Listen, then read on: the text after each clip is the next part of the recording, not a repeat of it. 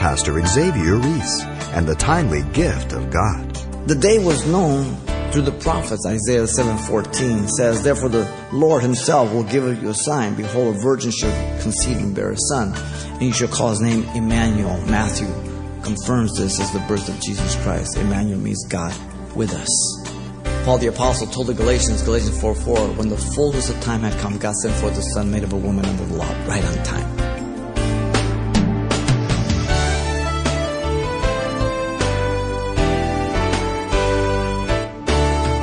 Welcome to Simple Truths, the daily half-hour study of God's Word with Xavier Reese, Senior Pastor of Calvary Chapel of Pasadena, California.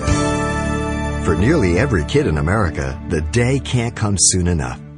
Then why is it for many adult children the reason for the season, the birth of the Christ child, can't be distanced far enough? In a special message titled "The Greatest Day," Pastor Xavier reveals the simple truths of Christmas is in fact all about the greatest gift, God born as a child, whose life on earth was but to die as our Savior. Let's listen. Our American history gives testimony to the belief and celebration of the birth of Jesus Christ.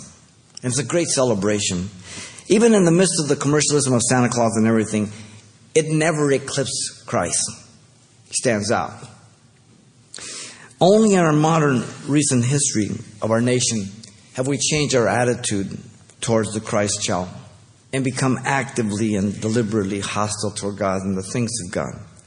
For two hundred thirty-four years, our nation has pledged trust in God. Our Constitution, the Bill of Rights, Declaration of Independence, the Federalist Papers. Every monument in Washington, D C has a scripture plastered on it. The Liberty Bell, Year of Jubilee, and many, many others. And last of all, our money. Every dollar bill, every coin. In God we trust. But from the past forty-five, forty-six years, let's just take a mark of nineteen sixty-five. It began in nineteen hundred, the progressive movement to remove everything. But it certainly was a watershed in the sixties. sixty-two, prayer was eliminated, but sixty-five, let's put that there. Those of you who were teenagers as I was, in sixty-five I was fifteen years old, you remember. The sixties were crazy, the seventies were crazier. And these last forty-six years, we progressively and purposely have gone out of our way as a nation to remove the evidence of the Christ child or anything to do with Christianity in every way. Christmas and Easter vacation are called winter and spring break. Political correctness of our day is happy holidays, not Merry Christmas. I hope you defy that.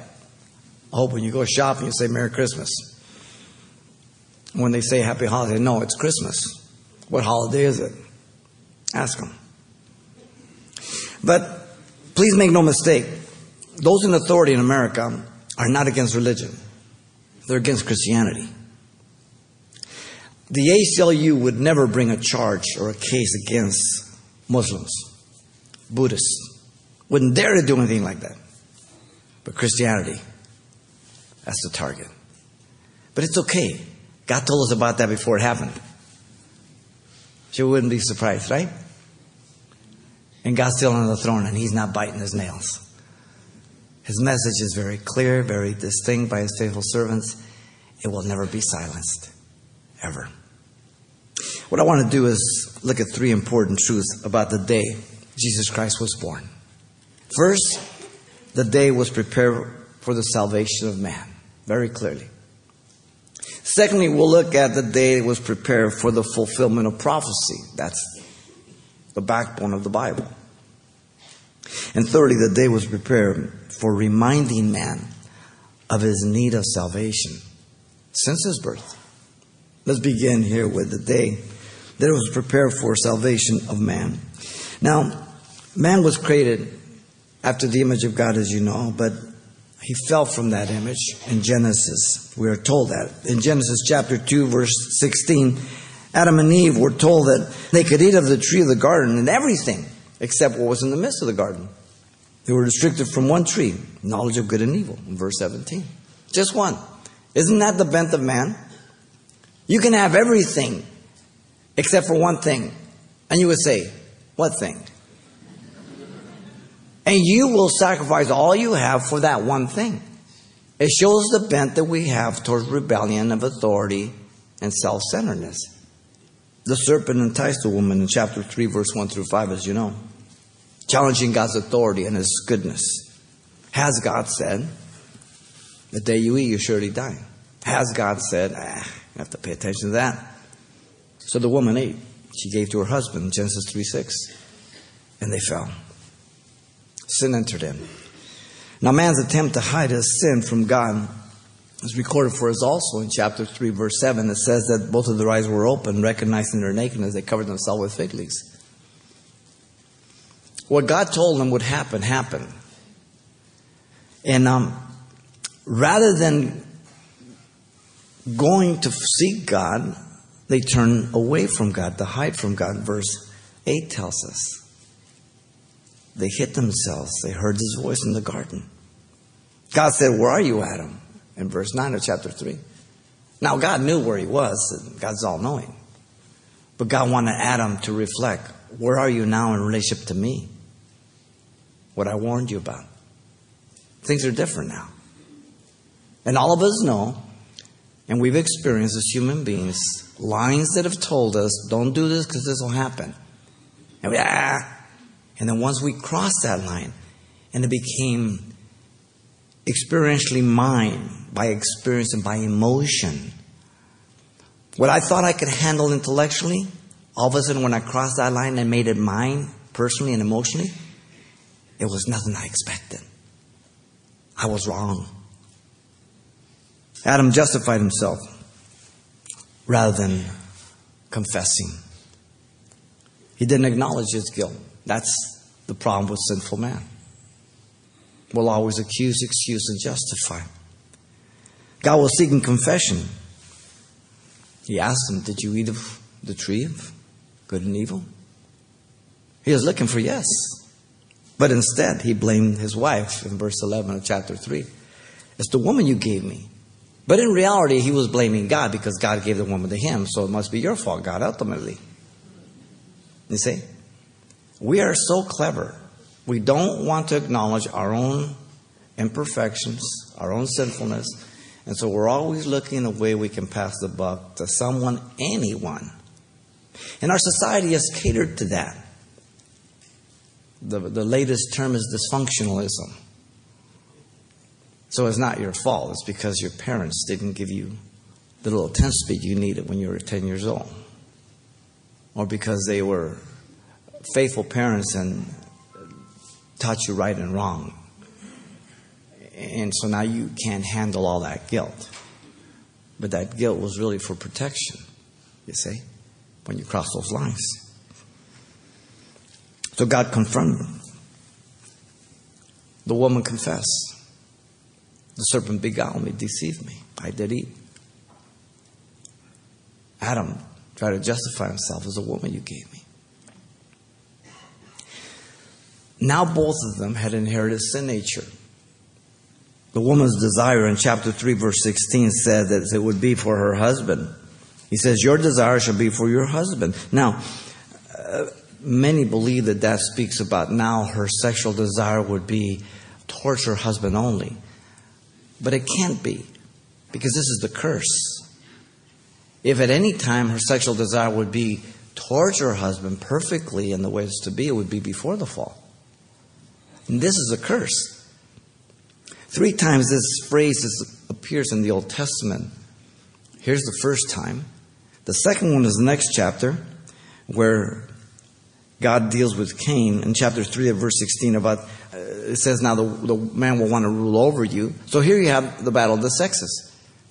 When, when God's dealing with Cain, He says, if you confess, otherwise sin wants to master you. Same phrase as desire.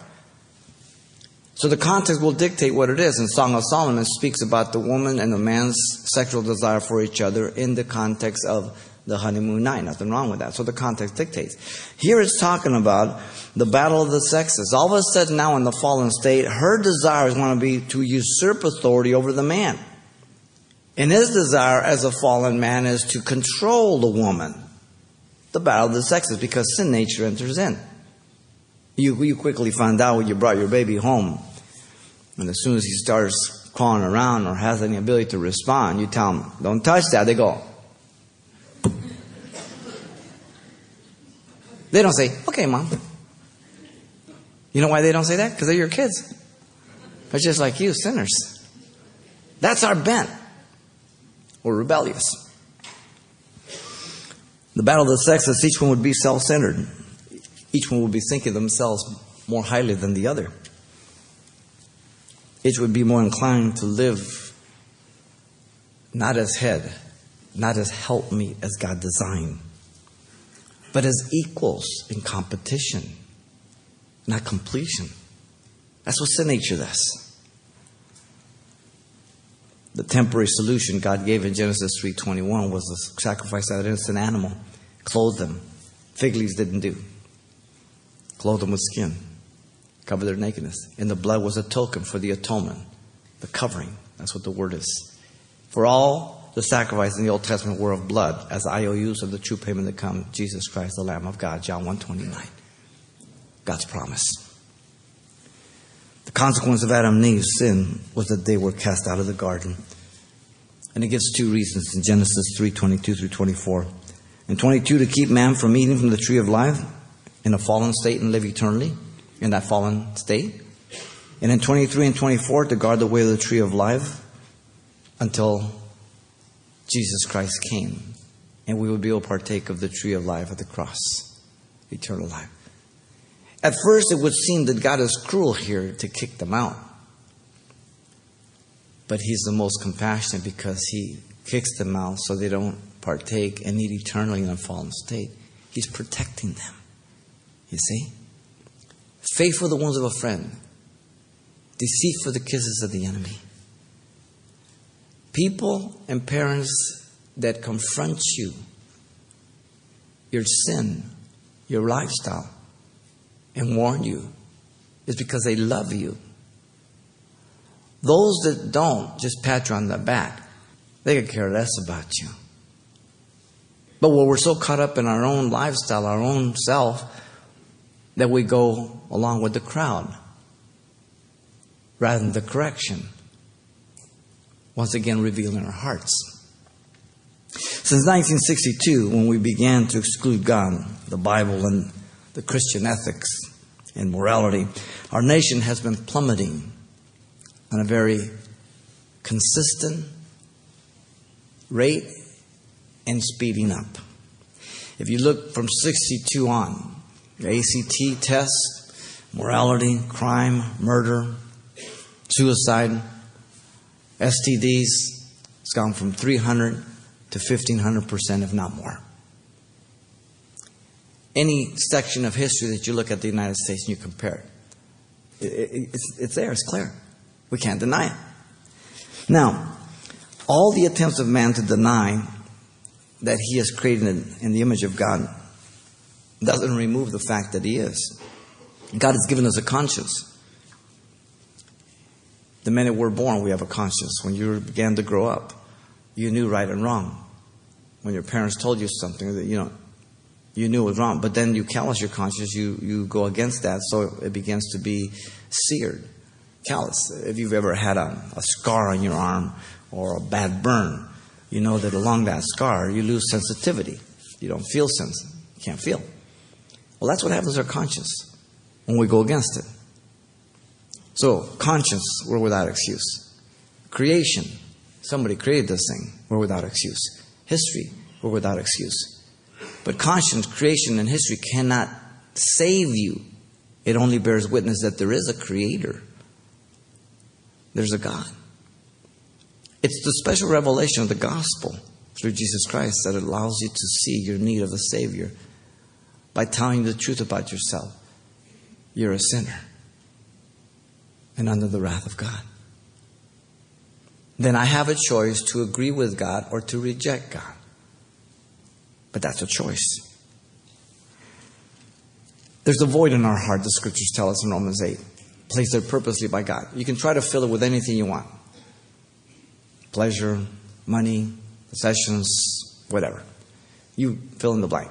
But sooner or later, that will come to an end. If you live long enough on earth, you know that whatever is a blast at first, one day it's no big deal.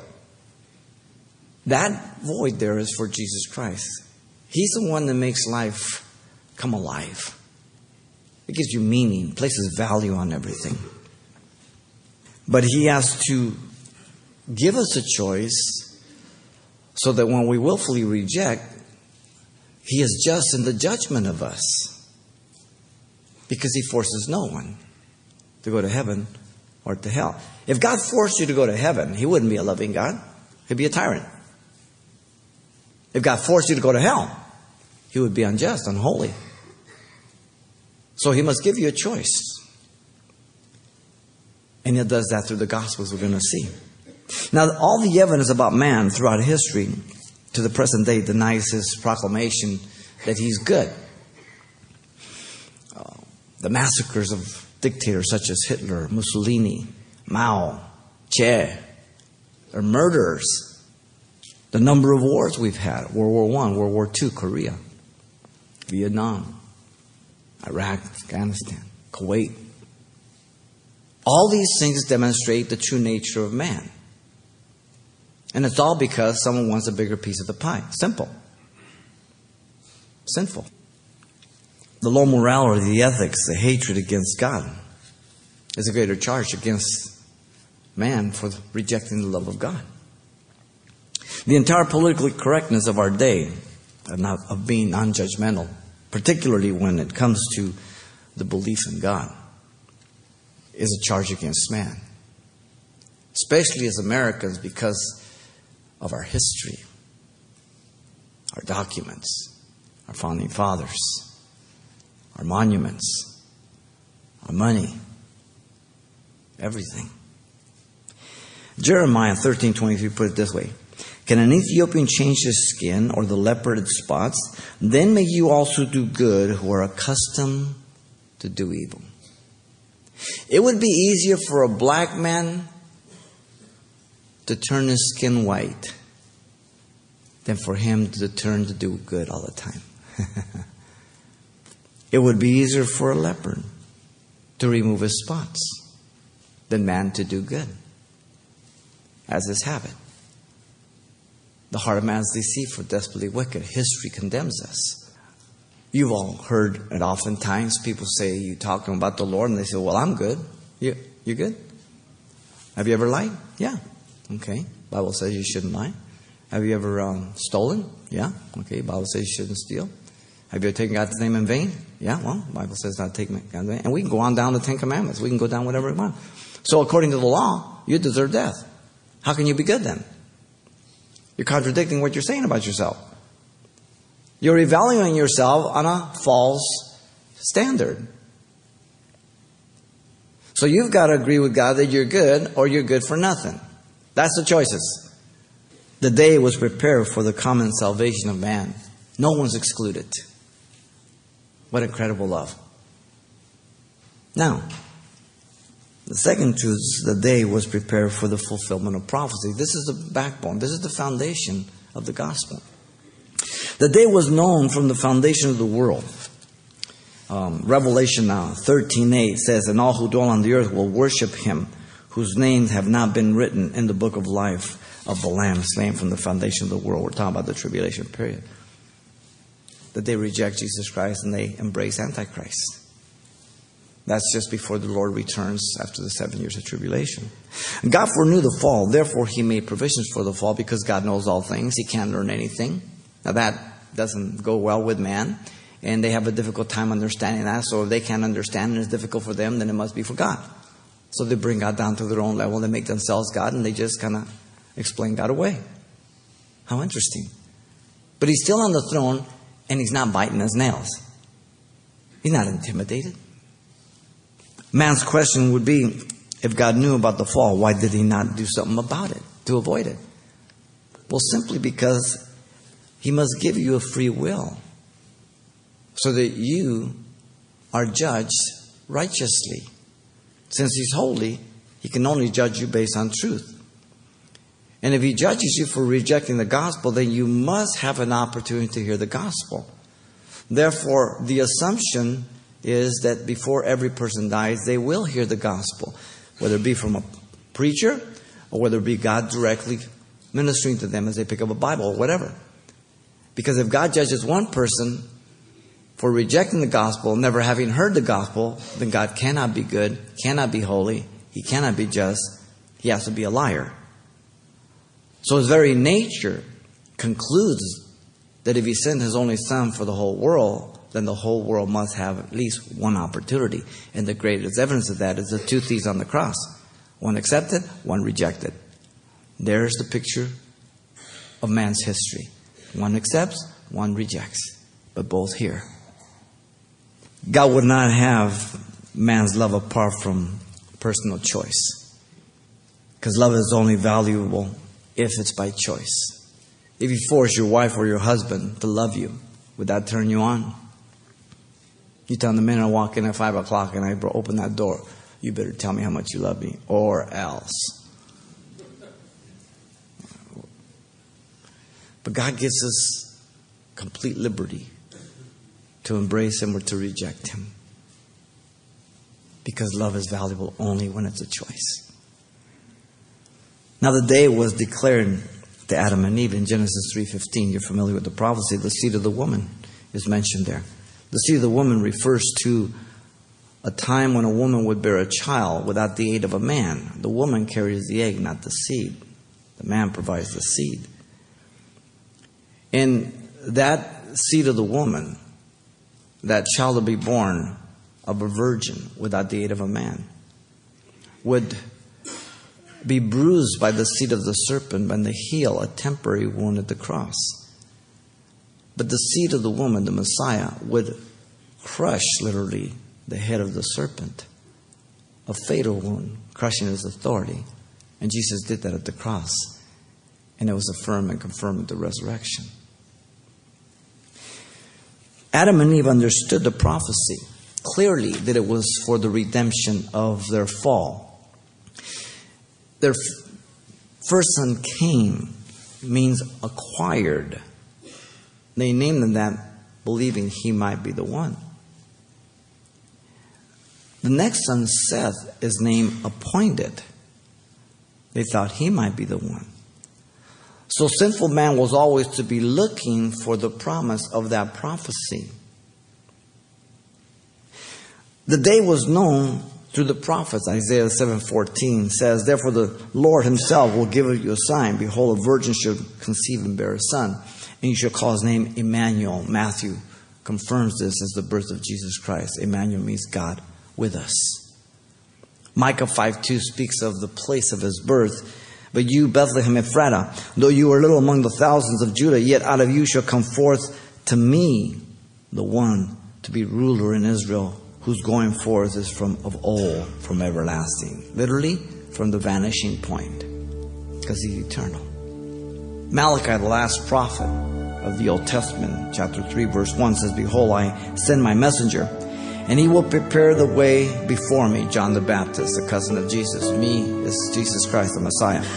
And the Lord whom you seek will suddenly come to his temple, even the messenger of the covenant, in whom you delight. Behold, he is coming, says the Lord of hosts, the captain of the armies of heaven. Literally, thousands of prophecies. The day would be right on time. Paul the Apostle told the Galatians, Galatians four four, when the fullness of time had come, God sent forth the Son made of a woman under the law, right on time. Pastor Xavier Reese, reminding us of the important simple truths that prophesied of the coming King. And as you may have guessed, there's much more to come next time. But you can hear this program again for any part you may have missed simply by logging on to Calvary Chapel Pasadena dot com and clicking on the radio listings link. You can pick up a C D copy of this message as well. And the title you want to ask for is The Greatest Day. As usual, it's available on C D for only four dollars. And make sure you pass on this study to a friend in your church or Bible study when you're through. Once again, the title to ask for is The Greatest Day, or simply mention today's date. You can request your copy by writing Simple Truths, twenty-two hundred East Colorado Boulevard, Pasadena, California, nine one one zero seven. Or to make your request by phone, call eight hundred, nine two six, one four eight five. Again, that's eight hundred, nine two six, one four eight five. or the address once again is Simple Truths, twenty-two hundred East Colorado Boulevard, Pasadena, California, nine one one zero seven. And thanks for mentioning the call letters of this station when you get in touch. This helps us track the effectiveness of this ministry in your area. And then join us for more Simple Truths next time with Pastor Xavier Reese.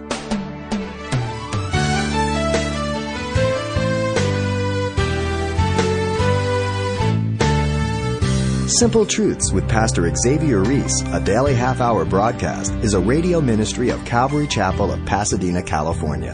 w w w dot calvary chapel pasadena dot com.